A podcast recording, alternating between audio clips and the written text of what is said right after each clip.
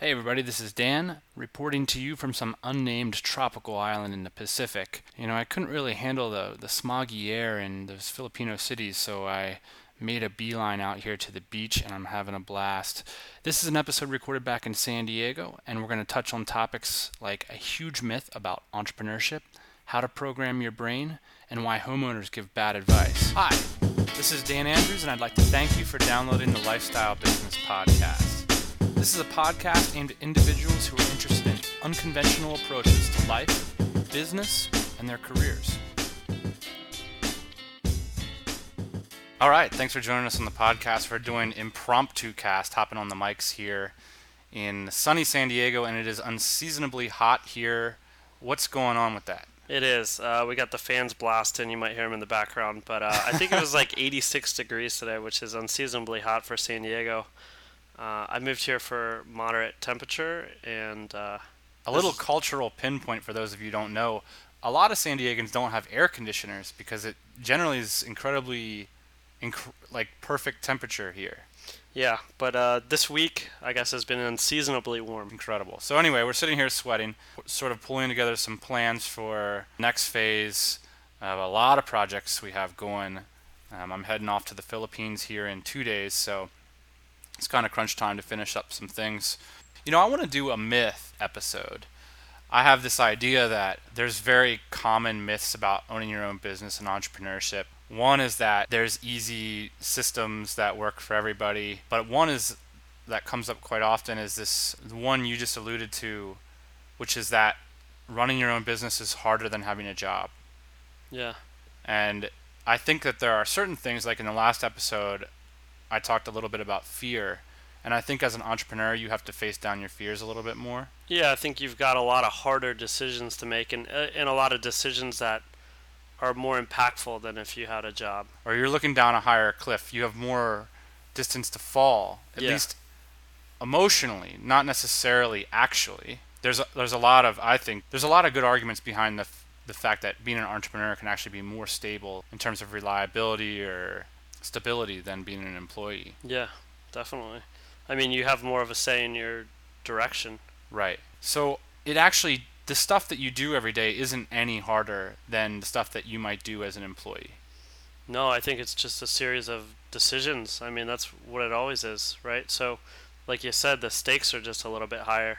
Right. And once you can kind of get confident in that decision making process, it's just bang, bang, bang, going down the list. And th- those decisions, your good judgments, you benefit from them. So that's the exceptional quality of it that yeah. I like a lot. I mean, plenty of people, plenty of people, you know, uh, as employees, you know, don't work very hard. And I think you can do the same thing as a business owner. There's plenty of halfway successful businesses that are run by people that don't work very hard. So, what I'm interested in is is a successful business that grows quickly and uh, generates a lot of revenue and gives people jobs and produces cool things. One of the things is that it's another myth to me relative to entrepreneurs is I feel like there's two sorts of literature or help for entrepreneurs. One are like the mainstream kind of magazines that really focus on case studies of top level kind of exceptional cases, which is problematic, right? So if you even if you get your MBA, right, and you go read the case study of the one company that worked, what about the case study of the 20 companies that failed? Yeah. You know, you're learning about a case that's exceptional. That seems like a problem to me. On the other hand, you've got kind of business self-help uh, entrepreneur guru type guys that are on a whole different scale. And both of them seem to ring a little false. And I think although being an entrepreneur, ultimately you're going to create more wealth if you can provide more people with more value and change more people's lives. I think ultimately, the beginning phases, most people are focused on creating change in their life. You know what I mean? So there's this Yeah. kind of there's this image of the noble entrepreneur who all they try to do on the one hand is like change the world. And you get a lot of this in tech forums and Uh huh. you know Inc magazine and like these people are just so passionate about their products and whatnot, right? And on the other hand, you've got the work from home guru guys. Mhm. And one of the things that has been a big focus for me, and I found that there's not a lot of literature out there, is the personal transformation, process where you get used to the idea of providing value to people. You get used to like building up your confidence and a lot of the people you read about, you know, for inspiration, it seems like they've never had a chink in their armor ever. Like they've Yeah. just been so confident about their software product for the past 6 years and that's all they do and they're talking about changing the world left and right, but I think for most people the journey is about changing their life. Yeah, I think that's true, and I think for a lot of people, it's about spending your time how you want to spend your time, and, and, and building things that are valuable to you. I think that's true. Well, I wanted to share one thing out of a book that I'm reading. It's called The Sex Lives of Cannibals. It's a travel memoir. And I love to read travel memoir. I love to read books in general, but uh, this is a, a memoir by a guy who went to a, an island in the South Pacific. I think what this paragraph demonstrates for me is part of the difficulty of being an employee. For a lot of people, it like they look at it as the easy way out. Now, we certainly disagree financially that that's the easy way out in terms of stability but maybe for some people it's a mental way to ease the burden you know as, as, an entrepreneur it's too daunting it's too risky it's too worrisome too many decisions too much work i'll just go to my job and sort of relax and and you know i think that a lot for a lot of people employment there's a lot of benefits uh, and they see those benefits but this paragraph is a common sentiment against that kind of comfort and something that really rings true with me I had grown accustomed to life being interesting and adventure ridden, and rather childishly, I refused to believe that this must necessarily come to an end, and that the rest of my life should be a sort of penance for all the reckless, irresponsible, and immensely fun things I'd done before. Now he's starting to reflect a little bit on his college years, essentially, where he did a lot of traveling, he did a lot of internships abroad, and he just had a blast. Being a data entry clerk, even though I was very, very good, just didn't compare to being an incompetent war correspondent. In Washington, D.C., I never quite knew what my ambitions were.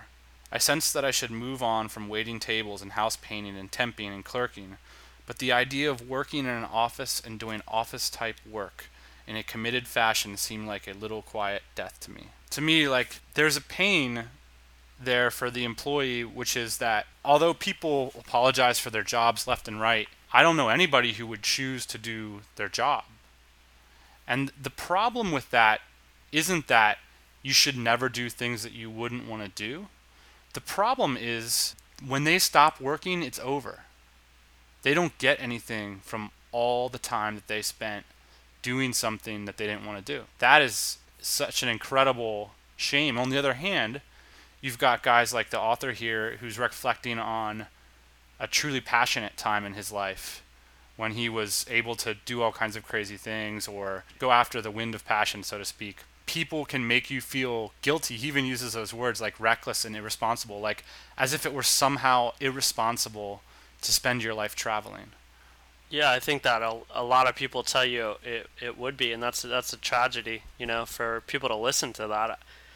The the worst thing about all this is that there's like a set way that you're supposed to live your life, you know, and that, like you said, that you shouldn't enjoy your life and you shouldn't travel and you shouldn't do what you want for the rest of your life because for some reason you don't deserve it because nobody else is doing it Right. right? So that's a huge problem if if you're trying to do that with your life because you're going against all the social norms. You're probably going against what your friends are doing. Right. Um, so it's it's real difficult to do it, but you know the value there, the value is clear, you know, and the value proposition is that uh, you can do, you can fulfill your fantasies. You know, you can go travel, or you can do nothing, or not much of anything, and and you can potentially be much happier than you would be uh, otherwise. The certainty of the possibility, like you just said it, you can fulfill your fantasies, like as if it were certain. There's a school of self self help that I'm not too familiar with, but in like the NLP cyber cyber cybernetics realm, which talks a lot about modeling precedent cases. So the idea goes, if somebody else has done it, then you can too. hmm And in order to do it, there's a you have to create the same kinds of actions that they created in order to get the outcomes that they got. Well, the example that Tony Robbins gave in um, his recent video with Frank Kern was awesome, which is about the four minute. The first man, I can't remember his name, but he was a remarkable runner, couldn't break the four minute barrier, and so did visualization techniques. Now, he had no precedent case. He had to break through in his mind and, and visualize running that four minute mile. And within two years, no one had ever done this before. After he broke the four minute mark, 27 runners within the next two years uh, met that mark. And I, I think that's because, in the way Tony describes it, is they understood that they had that potential. And so they tapped into this idea, the precedent case. Uh, if you believe you have the potential, then that will inspire you to create the actions that will beget the results that that meet whatever your fantasies are. Right. And it's interesting because you don't hear a lot about the social pressure. What I think what's interesting too about the social pressure is like if you were if you asked yourself when you were a kid when you were say 15 or 12 years old, you know, Dan, let me tell you something that's really going to excite you. When you're 30 or when you're 35, you see that building over there that houses a thousand people? You're going to be working in that high rise from 8 in the morning until 5 at night, and then you're going to get in your automobile that you don't own because you're still making payments, and you're going to drive back to your condo that maybe you own and you're still making payments for on you 30 own 15% of it. Right, right. And you're paying double to the bank. Right. and then you're going to go to the grocery store and and you're going to buy a bunch of food that's fairly overpriced. And and the great thing about that is you're going to do it over and over again 365 days a year. And maybe you'll take a vacation to Hawaii for a week out of the year right? So like man if somebody told me that that's what I was working for when I was in middle school or high school I think I would have just left right then you know? I think I would have just walked out of the room and said that that you know there's got to be a better option and so you know, the social pressure is such that there's so much reinforcement to do that. You'll never have any problems getting along with people if that's what you do. And maybe, uh, you know, the social pressure comes in also because a lot of the people that we love and care about in our lives have taken that route. And so, you know, there's legitimate pressure involved in, in kind of navigating those relationships. But my suggestion would be if you are an entrepreneur, never take any advice or value judgment from someone who's first priority in life is to own their home. Well, at least not as the as a as their first objective in life. You know? Yeah, I mean, you, you have to find people who are going after their passions, and if and I think that legitimately, home ownership, the home that they live in, is a sort of seems to be like a rallying cry passion for a majority of employee-minded type people. And if you're an employee-minded type person, that's that's fine. This podcast is definitely not for you. Yeah, I mean, we're all going to get to the finish line, right? Or we all end up at the same place at, at at the end of our life. But you know, not taking the beaten path, you know, there's a lot of advantage to not taking the beaten path. If when you talk about this idea of precedent action, if you produce mediocre or standard average results, you will get standard and mediocre returns, and that much is is very clean, clear. You know, you're not going to get extraordinary results by doing ordinary things. And so that's something if you want to be an entrepreneur that you need to drill into your mind. If you want to be someone who travels the world and pops off a couple emails and makes a million bucks a year, you know, you need to do extraordinary things. You need to provide extraordinary value. There's just no way around it. Now, everybody has the potential to do it.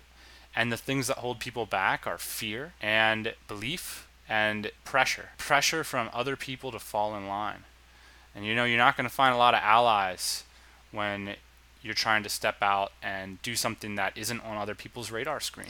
Yeah, it's interesting that you don't mention money any, anywhere in that because a lot of people would say, well, you know, being an entrepreneur and starting your own company is is it's really expensive, you know, and it's you know, it's a lot of takes a lot of time and how am I going to raise the capital to kind of start this kind of company that I want to start? But you know, money is is never the reason for any of this stuff to go down. You know, it's it money is always available when when it comes down to it. If you've got a good enough idea, you can always get money.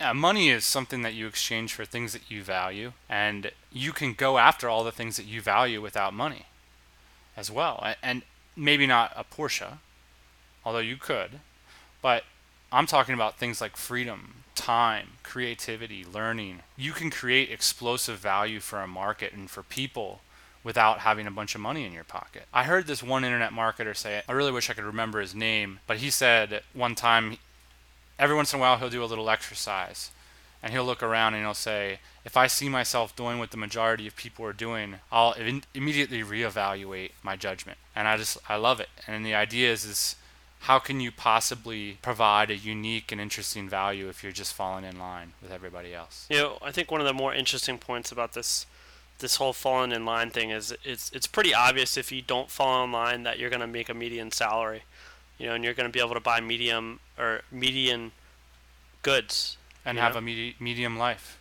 Right. Right. I mean, so one of the things I hate is you, you're gonna you're gonna be able to do the things that you really want for four weeks a year maximum, or six if you're lucky.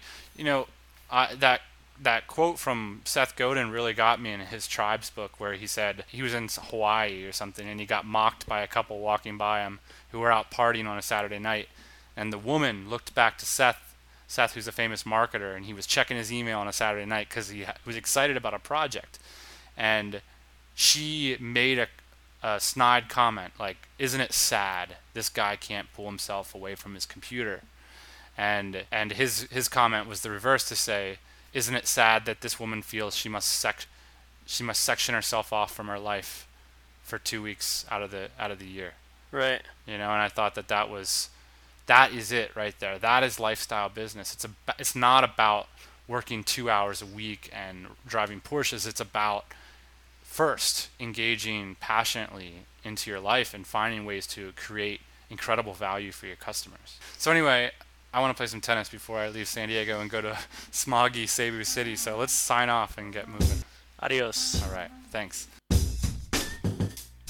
Hey, hope you enjoyed the episode. There's a lot more where that came from. If you want regular updates, go to iTunes, subscribe, and of course, get on our mailing list at the, at the website lifestylebusinesspodcast.com. Free to kick me an email at dan at that domain um, if you have any podcast suggestions, questions, or feedback. I'll see you next time.